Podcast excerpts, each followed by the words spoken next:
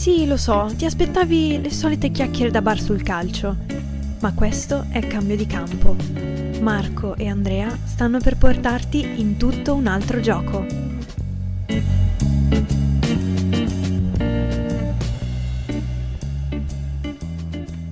Stanco? Eh, Mangiato troppo. beh. Eh, Eh, beh, mangiato dalla nonna, poi il Mamma problema è quello, eh. mangiato troppo. Devo cominciare a far fatica. eh. È è solo che la chiedo sempre agli altri e basta. Hai detto fatica per caso? Fatica. Eh, È, fo- oh. è forte. È Tra- forte. Tra l'altro non ci eravamo messi neanche, neanche messi d'accordo. No, no. Ma è l'argomento di oggi, tra l'altro. Veramente? Sì, Andre. Me ne vado. Perché oggi parliamo di fatica. Eh, già, Per- fa- già fatta io. Perché se molte volte noi potrebbe sembrare che noi abbiamo ostracizzato questo concetto dell'analitico, della corsa a secco, della fatica, oggi lo ostracizziamo comunque a meno che di alcune cose. A meno di non definire il calcio come sport per la cultura della fatica. Perché? Stavamo ragionando, prima che facessi la corsa lì, di quanto effettivamente far fatica in un contesto sportivo come quello del calcio allena non solo dal punto di vista tecnico, ma da un punto di vista umano e trasversale, no? Delle competenze. Come se eh, attraverso le fatiche e gli sforzi che una persona fa possa acquisire dei, eh, delle, fare delle azioni prossimalmente migliori rispetto a quelle che ha fatto fino ad ora e passare quei limiti che mano a mano ogni persona ci impone a se stessa una volta che si raggiunge un determinato traguardo.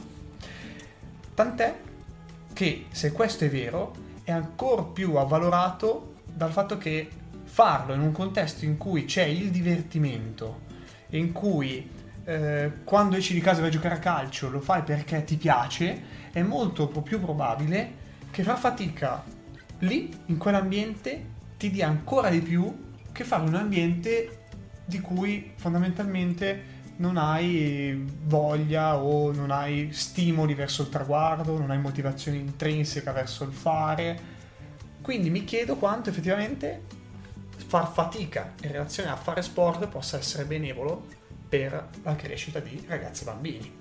Beh, questo è sicuro, secondo me, no? Perché alla fine, come hai detto anche te, la fatica nel mondo del calcio, o comunque per un ragazzino fare fatica, è essenziale. Questo è mio, il mio punto di vista personalissimo. Ehm, deve però essere abile il formatore, l'allenatore, a far capire che quella fatica è- ha un preciso obiettivo, è funzionale a qualcosa. Non è fatica perché, ragazzi, non so cosa farvi fare oggi, correte.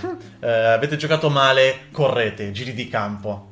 Mi è successo molte volte, mi è successo, Certo. no? E alla Sì, fine ma- quella non è una fatica eh, motivata. Mm, però se noi pensiamo che il formatore è in grado di far capire perché stiamo facendo fatica, non anche non solo dicendolo espressamente, perché molto probabilmente se voi domani andate e dite ai ragazzi guardate che oggi facciamo corsa a secco, eh, facciamo fartlek, perché così tra 5 anni voi sarete dei giocatori formati con- che, che riuscite a pensare e consape- consapevoli di quello che dovete affrontare la vita, allora non serve, no? Non serve.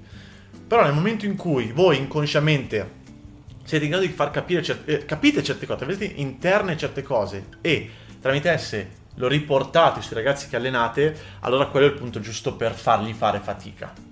Certo, certo. Eh, infatti, guarda, mentre parlavi io ho ripercorso alcune cose che io facevo, no? Quando mi facevano fare le corse a secco, io percepivo davvero la fatica, cose che magari non riuscivo a percepire quando giocavamo. È anche vero che non è detto che nel gioco non si fatichi, perché fatto secondo certi ritmi, secondo eh, determinati... visto il contesto, visto l'allenamento che uno vuole creare e che creerà e che sarà capace di adattare, si, fa- si fatica anche lì. Il punto è che a volte esiste un tipo di fatica che è proprio quella fatica che dici non c'è nient'altro, sono io contro me stesso, devo arrivare fino alla fine, no? Quindi non c'è neanche il divertimento che mi aggrappo magari. Quello può, potrebbe essere a volte, posto che non deve essere come dici tu il fine del miglioramento tecnico, Certo. un mezzo per far percepire qualcos'altro, per far conoscere parti di sé, far superare limiti che sono posti. Quindi non escludo, e l'ho fatto, ho avuto un'esperienza in cui eh, giocavamo talmente tanto e probabilmente non, non riuscivamo a far sorpassare i sogli del, del limite della fatica, in cui a un certo punto ci siamo guardati, ci siamo detti con gli allenatori in cui allenavo, ok, facciamogli fare de- dei lavori a secco, non perché ci servivano. E infatti cercavamo di metterli in, eh, in contesti di allenamento che non erano dannosi per noi dal punto Sì, di vista certo. tecnico, no? Ovvio. Però glieli facevamo fare perché a un certo punto c'era qualcuno che era lì un po' eh, che si annoiava o che faceva fatica e faceva un passo indietro. No, cacchio, fai di più, fai di più, serve. Sì, anche perché Serve. comunque quando tu eh, porti dei ragazzi a comprendere che la corsa non serve, è comunque anche quello una zona di comfort, Mm, sì. no? Anche se la più bella zona di comfort possibile perché inizi a creare dei giocatori che sono in grado di capire come si sta evolvendo il calcio, però alla fine come in qualsiasi zona di comfort si tende a non spingere in alto l'asticella e magari a rimanere un po' più bassi. Magari quello potrebbe essere um, l'outlier, l'elemento fuori controllo che dà un beat in più. Sì, è anche vero che quando si parla di zona di comfort e quando si è magari molto decisi nel determinare quella linea di, di allenamento, è probabile che le cose che succedono sono due. O si va verso la strada del posso perdere il giocatore, perché è anche vero che quando si fa tanta fatica e quando si Certo. comincia a alzare l'asticella, come volgarmente si dice, eh, magari qualcuno non ce la fa. no? Dall'altra parte magari si formano giocatori di elite, perché chi riesce a sorpassare ogni limite in ogni contesto della propria vita è molto più probabile che nel lungo termine sia quella persona che riuscirà a compiere percorsi più lunghi e migliori con obiettivi più grandi rispetto ad altri. Sono d'accordo. Quindi bisogna, secondo me, intervenire no, su questi due casi. Eh, bisogna anche capire come e quando e in che contesti si allena. Non voglio essere banale, ma se si è all'oratorio, se si ha a che fare col puro dilettantismo, è molto probabile che si debba fare qualcosa un po' più nel- verso l'inclusione sociale. Quindi, ehm, se vuoi far spiccare qualcuno, è meglio che, si- che vada dall'altra parte. Ovvio, no? certo. Ma è, è sempre fatto nel- in relazione del bene della persona, del miglioramento di quella persona. Però, se invece sei in contesti professionisti, come diceva, ha fatto un post qualche settimana fa su di Pasini, diceva questa cosa. Lui, lui dice: A volte cerchiamo di infondere la cultura della fatica attraverso lavoro secco in palestra. Perché? Perché purtroppo per arrivare a essere il top devi sviluppare delle competenze mentali in senso trasversale allo sport che devono essere ancora più grandi delle competenze dello sport stesso. È vero, perché è molto importante far capire che se da una parte il calcio è fatto di gioco, gioia, successo, dall'altra parte è anche fatto da fatica, da pressione, da performance, no? Sì. Quindi secondo me questa cosa è essenziale per creare un giocatore, non per creare un uomo, Mm. ma per creare un giocatore. Anche se è probabile che il giocatore, quello alto, crei anche l'uomo. Ah, assolutamente, sono d'accordissimo con te. Diciamo che condizione necessaria e sufficiente per creare il giocatore che sia anche uomo. Mm. E in questo senso, sai cosa ti dico? Sarà forte, ma il caro vecchio Darwin, quando parlava di selezione naturale, mm, a volte potrebbe essere utile. Ecco, però qui ti chiedo una cosa, eh, perché se è vero che da CSI e Sì. professionismo si possono imporre questa selezione naturale, Sì? Io credo che però potrebbe anche esserci una variabile sull'età. E quindi ti chiedo a te, rispetto alla tua esperienza, Mm. quando è giusto eh, chiedere di più dal giocatore e impostare anche una banale, cattiva selezione naturale? Eh, domanda difficile. Mm, allora, direi, vado per esclusione. Vai. Sicuramente non direi in età preadolescenziale, quindi nell'infanzia. Sotto i 15. Mm, sì, mm, sotto i 12 sicuramente Ok. no. Sicuro, 100%. Ma perché, secondo me, in quel momento hai dei bisogni totalmente, mm, totalmente diversi rispetto che al diventare chissà chi. È vero che i bambini vogliono diventare tutti calci- calciatori, ma quello non è un bisogno reale, quello è una sorta di Oh, sì. fantasia eh, di, di quello che hai visto no? fino ad ora, perché non sai nulla del mondo. Ecco, il non sapere nulla del mondo ti deve far scoprire attraverso il divertimento. Quindi lì è il momento di prendere competenze Mhm. e quindi bisogna fare in modo di, di- di portarli verso questa strada. Tra l'altro, pi- scusa, tra l'altro, piccolo inciso, questo concetto che mi dici mi ricorda molto eh, il concetto espresso da un libro che si chiama Nudge, che vi consiglio, ehm, che è stato scritto da un premio Nobel e spiegava questo concetto di nudge come accompagnamento Mm. verso un qualcosa. Eh, il design, ehm, la- le- come fanno il modo con cui fanno il design estetico, le sedie, molte volte accompagnano un comportamento e forse fino a 12 anni è giusto accompagnare verso la crescita. Oh, questo concetto di accompagnamento è...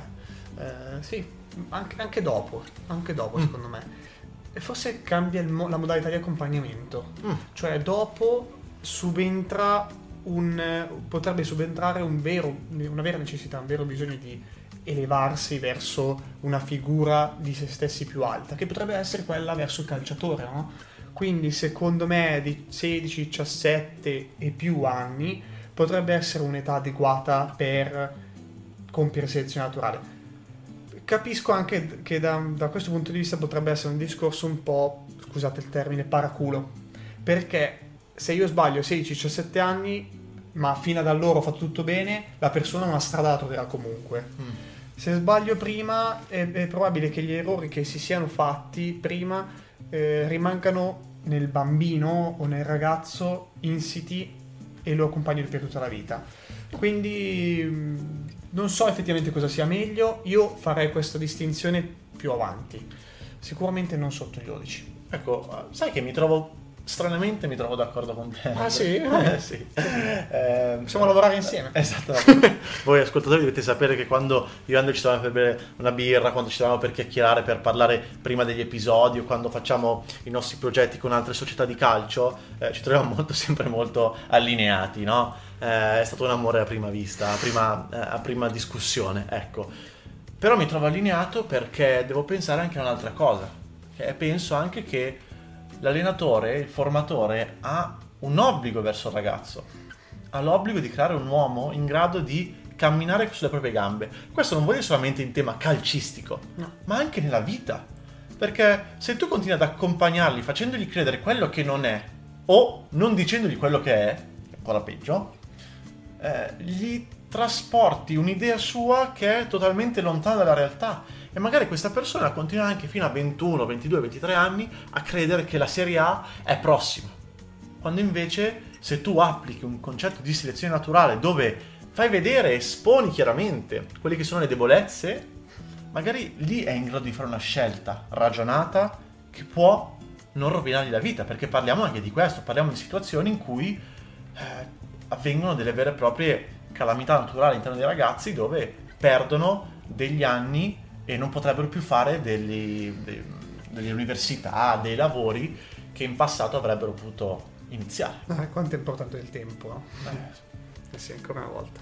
Bene, allora di tempo non ve ne rubiamo altro a questo punto, visto che il nostro episodio lo abbiamo concluso, ci piacerebbe sapere cosa ne pensate perché capiamo che l'argomento è molto vasto e non ha, come dire, eh, scienza. Se è vero che la scienza è vera, eh, qua di scienza non abbiamo parlato, No. quindi qualsiasi cosa può essere vera o falsa Eh. o smentibile. Li invitiamo a fare due chiacchiere con Sì, noi. lo l'altro. potete fare tra l'altro anche sotto i video di YouTube. eh. Eh, mentre ci ascoltate, andate lì e ci iscrivete. Altrimenti, se siete su Apple Podcast o Spotify, scusate, Ha sempre poi questo problema di Apple fatica Podcast. a dirlo. Eh, andate su Facebook, vi consigliamo, ci potete scrivere. Abbiamo anche una mail, ma Facebook è sempre più diretto.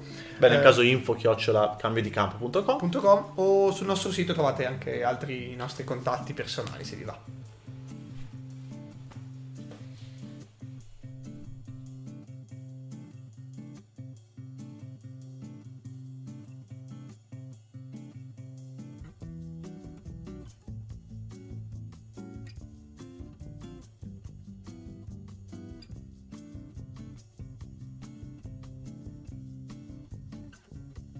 Se l'episodio ti è piaciuto, iscriviti al podcast per rimanere sempre aggiornato e condividi questo episodio con qualcuno che pensi possa essere interessato. Noi ci sentiamo al prossimo episodio.